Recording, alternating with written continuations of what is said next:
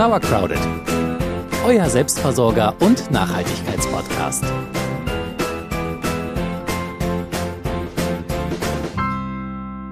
Bei uns im Garten waren sie lange nur hübsche Deko und wurden allerhöchstens mal für ein Butterbrot verwendet. Dabei können Kräuter so viel mehr. Sie peppen Gerichte auf, sie ziehen Nützlinge an, sie vergrämen Schädlinge und sie helfen bei der Linderung körperlicher und manchmal auch seelischer Beschwerden. Und sie riechen super gut. Es gibt viele Gründe, Kräuter im Garten und Balkon anzubauen. Und einige davon wollen wir uns heute mal genauer angucken. Und damit nochmal herzlich willkommen zu Sauercrowded, eurem Selbstversorger- und Nachhaltigkeitspodcast. Ich bin Celia. Und ich bin Jule. Von den vielen Gründen wollen wir uns 4 genauer angucken. Zum einen die Kräuter als Insektenmagnet, die Kräuter aber auch so ein bisschen zu Hilfe, Insekten loszuwerden, Kräuter als kulinarische Ergänzung und Kräuter, die uns helfen bei Wehwehchen. Wir starten mit Nummer 1, Kräuter als Insektenmagneten. Ein trauriger, aber leider wahrer Fakt ist, dass die Insektenkumpels mittlerweile auf den deutschen Balkon viel mehr Futter finden als beispielsweise am Feldrand. Das ist dem Einsatz massiven Herbiziden geschuldet, weil dadurch gibt's kaum noch wilde Kräuter oder Blumen in unserer Landschaft. Und das Ganze führt dann leider auch dazu, dass sich die Anzahl und Vielfalt der Insekten verringert und damit zusammenhängen natürlich dann auch die Anzahl der Vögel, die diese Insekten fressen. Darum, umso wichtiger ist eine insektenfreundliche Balkon- und Gartenbepflanzung. Diese Bepflanzung kann natürlich aus schönen Blüten bestehen, aber viel schöner ist doch, wenn man selber noch was zu ernten hat und gleichzeitig auch Biene, Hummel und Co. etwas anbieten kann. Und das kann man mit Kräutern. Bei uns waren im letzten Jahr zum Beispiel Fenchel und Liebstöcke total umschwärmt. Das sind Doldenblüter, die sind sowieso immer total gut für Insekten. Auch Dill fetzt, Möhre könnt ihr auch blühen lassen. Und auch unser Bergbohnenkraut zum Beispiel ist immer voll mit wilden Bienen und Hummeln und ganz toll, ganz viele Blüten. Super für Insekten. Kräuter lassen sich außerdem auch gut in Kübeln anbauen, weshalb sie auch wunderbar für Balkon und Terrasse funktionieren und eine schöne Alternative zu Geranien, Fuchsien und Co. sind, die halt eigentlich gar keinen Benefit für Insekten haben. Andere Kräuter, die Insektenmagneten sind zum Beispiel Salbei oder Rosmarin, Oregano, Thymian, Lavendel, Borretsch oder auch Melisse können wir empfehlen. Bei den Bienenrettern gibt's Tipps für einen intelligenten Kräuterkasten. Das habe ich euch mal im Blog verlinkt und auch in den Shownotes. Da könnt ihr Kräuter in einen Kasten pflanzen, die sowohl Mensch als auch Tier nützlich sind. Das empfehle ich euch. Und außerdem solltet ihr, wenn ihr einen Garten habt, immer auch ein paar Wildkräuter oder manche sehen es auch als Unkräuter stehen lassen. Denn auch Taubnesseln, Löwenzahn, Gänseblümchen, Vogelmiere und Co. sind total gut für unsere heimischen Insekten. Kräuter fetzen also nicht nur für uns Menschen, sondern auch für die kleinen Insekten, die Nützlinge, die wir ja auch brauchen und gerne bei uns im Garten haben. Also mit Kräutern können wir Insekten anlocken, aber manche wollen wir dann vielleicht doch nicht haben und die können wir loswerden, wer hätte es gedacht, mit Kräutern. Wir haben uns ja gerade in der letzten Folge mit ungebetenen Gästen im Garten beschäftigt und da schon festgestellt, dass viele Schädlinge Kräuter gar nicht mal so geil finden.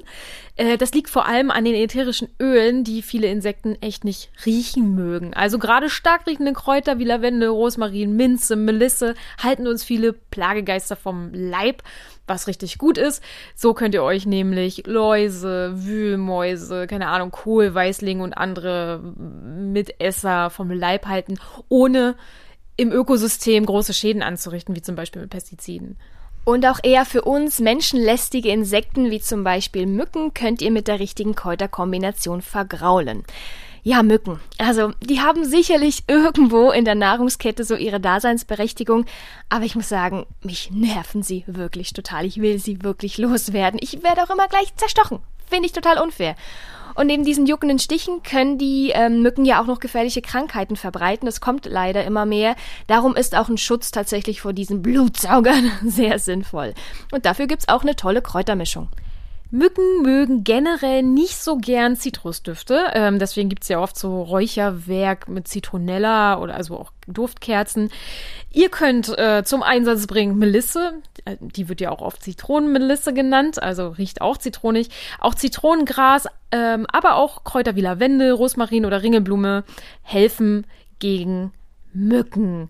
Am effektivsten ist natürlich eine Räuchermischung oder ein Öl, mit dem ihr euch einreibt, aber auch die bloße Bepflanzung um euch herum, wenn ihr zum Beispiel den ganzen Balkon mit Minze bepflanzt oder mit Melisse, hilft auch schon. Und dann gibt es noch andere nützliche Tiere, die vielleicht bei euch zu Hause geduldet werden oder die eher, ja, Schrecken auslösen, ne?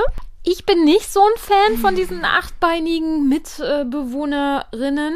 Das ist gar nicht mein Ding. Ja, es geht nämlich um Spinnen, falls ihr das noch nicht mitbekommen habt. Ich kann mit Spinnen nicht so umgehen. Immer wenn es bei uns in der Wohnung laut wird und Jule schreit, eile ich herbei mit Zeitung und Glas und rette. Um Spinnen vielleicht von vornherein fernzuhalten, kann man es auch mal mit Kräutern probieren. Es gibt nämlich auch ein paar Kräuter, die Spinnen nicht so leiden können.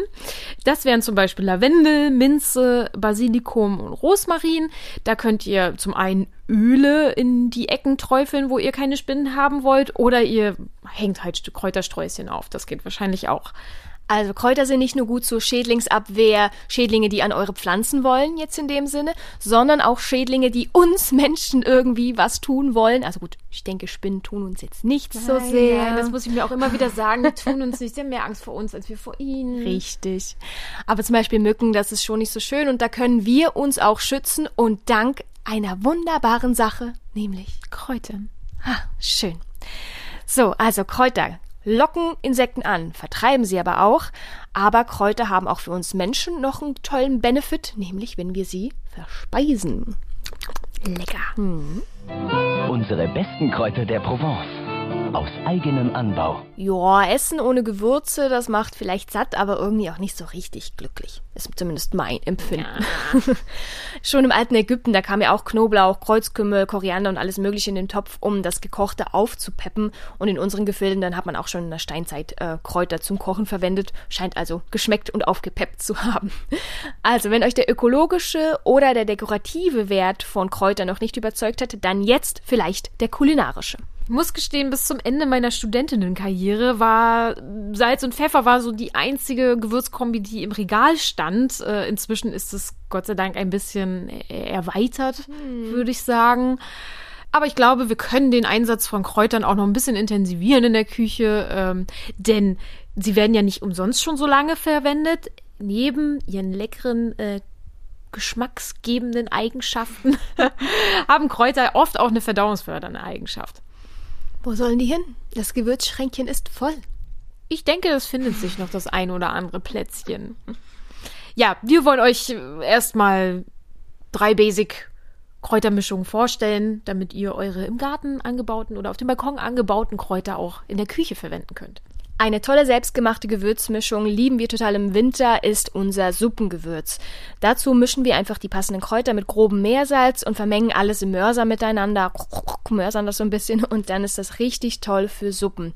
In so eine Mischung bei uns machen wir meistens rein Liebstöckel, heißt ja nicht umsonst auch Maggikraut, Petersilie machen wir gerne rein, Schnittlauch und Kerbe.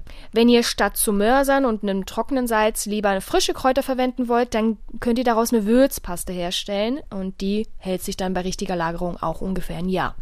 Der nächste Kandidat, der in unserem Gewürzregal steht und wirklich oft benutzt wird, ist das Pizza- und Pasta-Gewürz.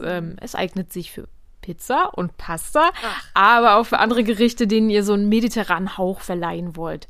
Ja, was kommt da rein? Oregano, Basilikum, Majoran, Bohnenkraut und Minze für den kleinen Extrakick. Die Kräuter kann man natürlich trocknen und so dann in die Gerichte bringen. Man kann sie aber auch frisch verwenden. Das machen wir zum Beispiel, wenn wir Tomatensauce kochen. Ja, da binde ich so ein Sträußchen aus den Kräutern und hänge die mit rein in den Topf. Und wenn ich die Tomatensauce abfülle, dann nehme ich das einfach wieder raus. Und dann schmeckt die trotzdem gut. Toller mediterraner Kick. Ja, und die dritte Mischung, das ist die Kräuter der Provence-Mischung. Ich glaube, die ist ein Klassiker und ist auch in fast jeder Küche zu finden.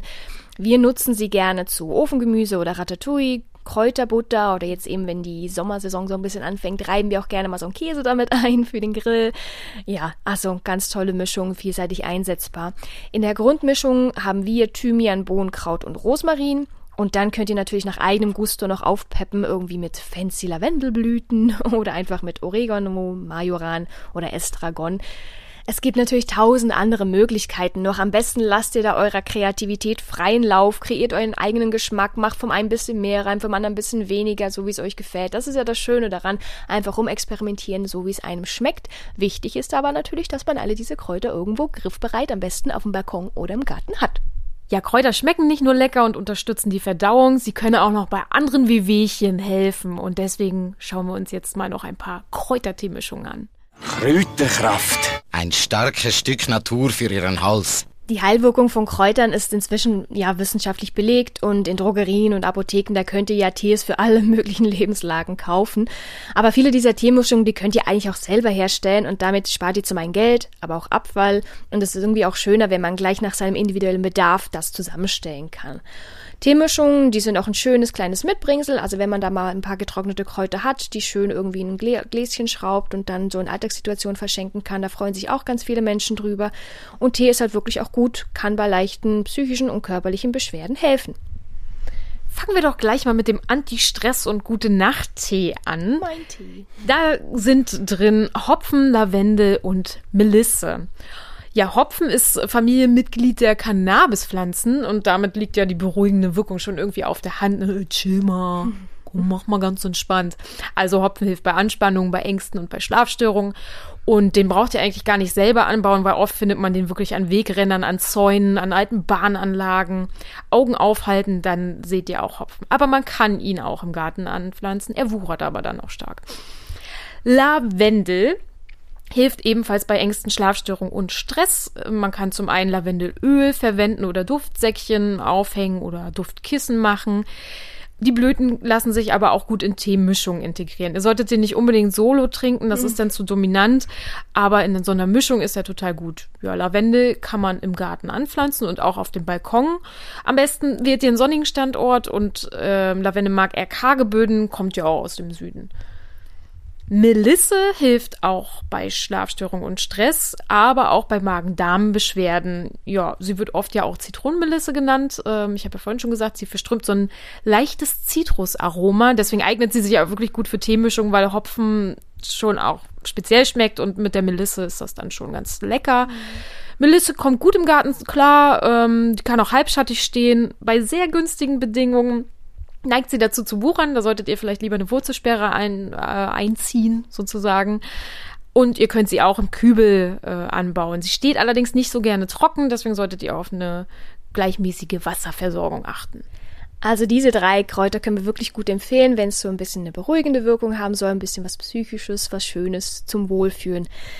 Manchmal hat man aber auch eine körperliche Beschwerde und wer kennt sie nicht so ein bisschen zur Kältezeit, nämlich der Husten. Und ich muss sagen, letzten Winter haben mich diese beiden Kräuter gerettet. Ich habe sie jeden Tag getrunken, über mehrere Wochen, aber es hat wirklich auch geholfen. Ich spreche von einem schönen Hustentee, den man machen kann, zum Beispiel aus Thymian und aus Spitzwegerich. Ja, Thymian haben wir vorhin schon bei den kulinarischen Kräutern aufgezählt, aber er ist nicht nur lecker in Grill- oder Ofengerichten, er kann wirklich auch bei Erkältungen helfen.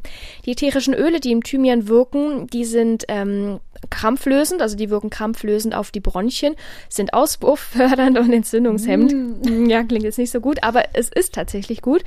Und dadurch ist Thymian bestens geeignet für Hustentee.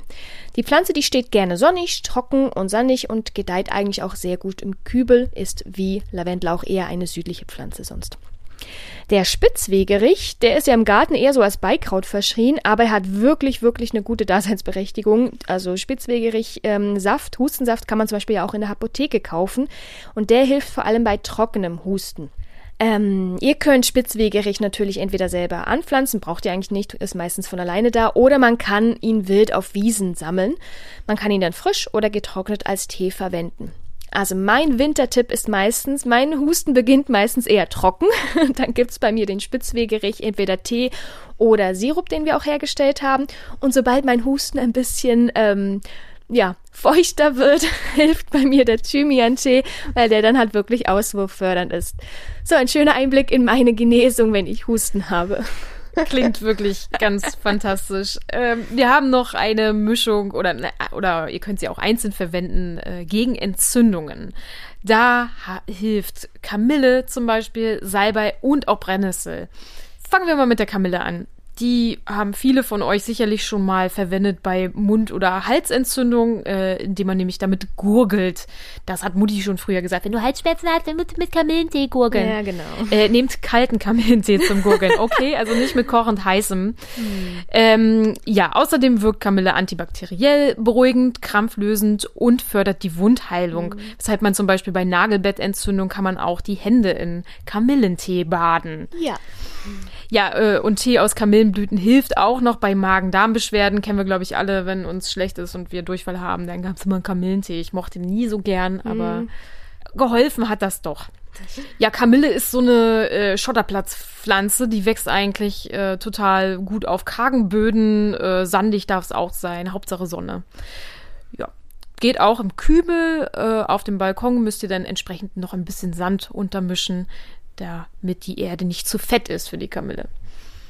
Salbei hilft auch ähnlich wie die Kamille bei Entzündung im Mund. Man kann den auch bei Halsschmerzen gut als Tee trinken. Ihr könnt genauso auch mit kaltem Salbeitee gurgeln bei Halsweh oder Entzündung im Mundraum. Manchmal hat man ja auch so Aften, heißen die, glaube ich, so, die tun furchtbar weh. Da könnt ihr genauso gut mit Salbei und Kamille gurgeln. Und ihr könnt Salbei super für Erkältungsteemischungen verwenden. Genau, das ist der dritte, den ich manchmal noch mit dazu nehme, wenn ich bei meinem Husten bin. Ich habe gelesen, Schwangere sollten bei Salbeitee lieber aufpassen, weil er den Milchfluss unterdrücken kann. Also, wenn ihr schwanger seid, lieber kein Salbeitee. Ansonsten könnt ihr Salbei im Garten oder im Kübel kultivieren. Er steht gern sonnig, trocken und warm. Easy. Easy. Last but not least unser Superkraut, die Brennnessel. Ich weiß nicht, wie oft wir hier schon im Podcast von der Brennnessel gesprochen haben. Aber die ist halt auch mega gut. Also solltest du uns jetzt auch nicht wundern, dass sie auch für unsere Gesundheit noch etwas Gutes tun kann. Brennnesseln wirken nämlich entzündungshemmend, schmerzstillend und harntreibend. Damit eignet sich natürlich Brennnesseltee auch gut bei Blasen- und Harnwegsproblemen. Aber da sie auch leicht entwässernd ist, solltet ihr nebenbei dann auch noch Wasser trinken, wenn ihr das zur Behandlung von Blasenproblemen verwenden solltet. Ansonsten mit den anderen Eigenschaften eignet sie sich auch genauso gut für eine Erkältungsteemischung. Und ja, Brennnesseln braucht man eigentlich nicht aktiv anpflanzen. Meistens taucht sie einfach irgendwo im Garten auf und dann solltet ihr sie auch da stehen lassen. Ich habe jetzt auch eine Brennnessel umgepflanzt. Das hat auch wunderbar funktioniert. Sie hat sich sehr gut eingelebt an ihrem neuen Standort. Schön. Also das geht auch. Ja, Kamille, Salbei, Brennnessel, absolute Empfehlung bei Entzündungen, bei Schmerzen oder bei sonstigen bakteriellen Geschichten, die man mit Tee und Salben ein bisschen lindern kann. Dann wollen wir euch noch 3 Kräuter vorstellen, die auch eine ganz, ganz tolle lindernde Wirkung haben, nämlich bei Menstruationsbeschwerden. Das ist zum einen die Kamille, die hat neben den bereits genannten tollen Wirkungen auch, hilft die Kamille auch bei Menstruationsbeschwerden, so rum. Und dann gibt es noch ein Kraut mit dem wunderschönen Namen Frauenmantel und der deutet ja schon darauf hin, dass da ein paar positive Wirkungen für uns drin sind. Frauenmantel hilft bei Menstruations- oder Wechseljahrbeschwerden und kann auch nach der Geburt den Heilungsprozess unterstützen, weil Frauenmantel wirkt krampflösend, entzündungshemmend und auch antibakteriell. Beim Standort ist die Pflanze ziemlich anspruchslos, also sie gedeiht auch im Schatten. Der Boden, der sollte optimalerweise durchlässig und humos sein, aber auch bei schweren Böden kommt das Kraut gut zurecht. Ja, Frauenmantel, da könnt ihr die Blätter trocknen oder auch, aber man nimmt für Tees eher die Blüten, getrocknete Blüten. Ein weiteres Kraut gegen die Probleme der Menstruierenden ist Schafgarbe. Sie löst ebenfalls Krämpfe, hilft bei starken Blutungen und bei PMS. Schafgarbe findet man eigentlich in der freien Natur ganz gut, auf Wiesen, Weiden oder an Wegrändern. Ihr könnt sie aber auch im Garten kultivieren und auch auf dem Balkon sollte es möglich sein. Haben wir noch nicht ausprobiert, aber es sollte möglich sein. Die Erde sollte nährstoffreich sein und möglichst durchlässig. Bei all den Kräutern, die wir jetzt genannt haben, die uns so bei Wehwehchen unterstützen, noch ein kleiner Disclaimer hinterher.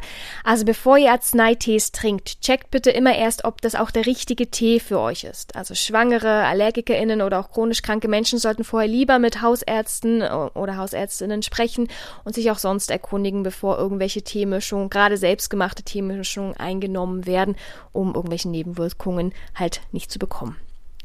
Jetzt habt ihr hoffentlich ein gutes Handwerkszeug für den Umgang mit Kräutern und wir hoffen, wir konnten euch davon überzeugen, ihnen auch im Garten und auf dem Balkon eine Chance zu geben, weil sie nämlich unheimlich viele Vorteile haben. Und selbst wenn ihr sie selber nicht verwenden wollt, denkt darüber nach, ob ihr sie für ein gut funktionierendes Ökosystem trotzdem integrieren wollt in euren Garten. Wenn ihr auch mit Kräutern experimentiert oder sie für andere Zwecke noch verwendet oder auch sonst irgendwie was zu Kräutern berichten könnt, was wir jetzt hier nicht aufgezählt haben, dann meldet euch gerne, schreibt uns über Instagram oder über www.sauercrowded.de. Wir freuen uns über Feedback und Kommentare und sagen wieder mal vielen Dank, dass ihr dabei gewesen seid und bis zum nächsten Mal. Tschüss! Tschüss!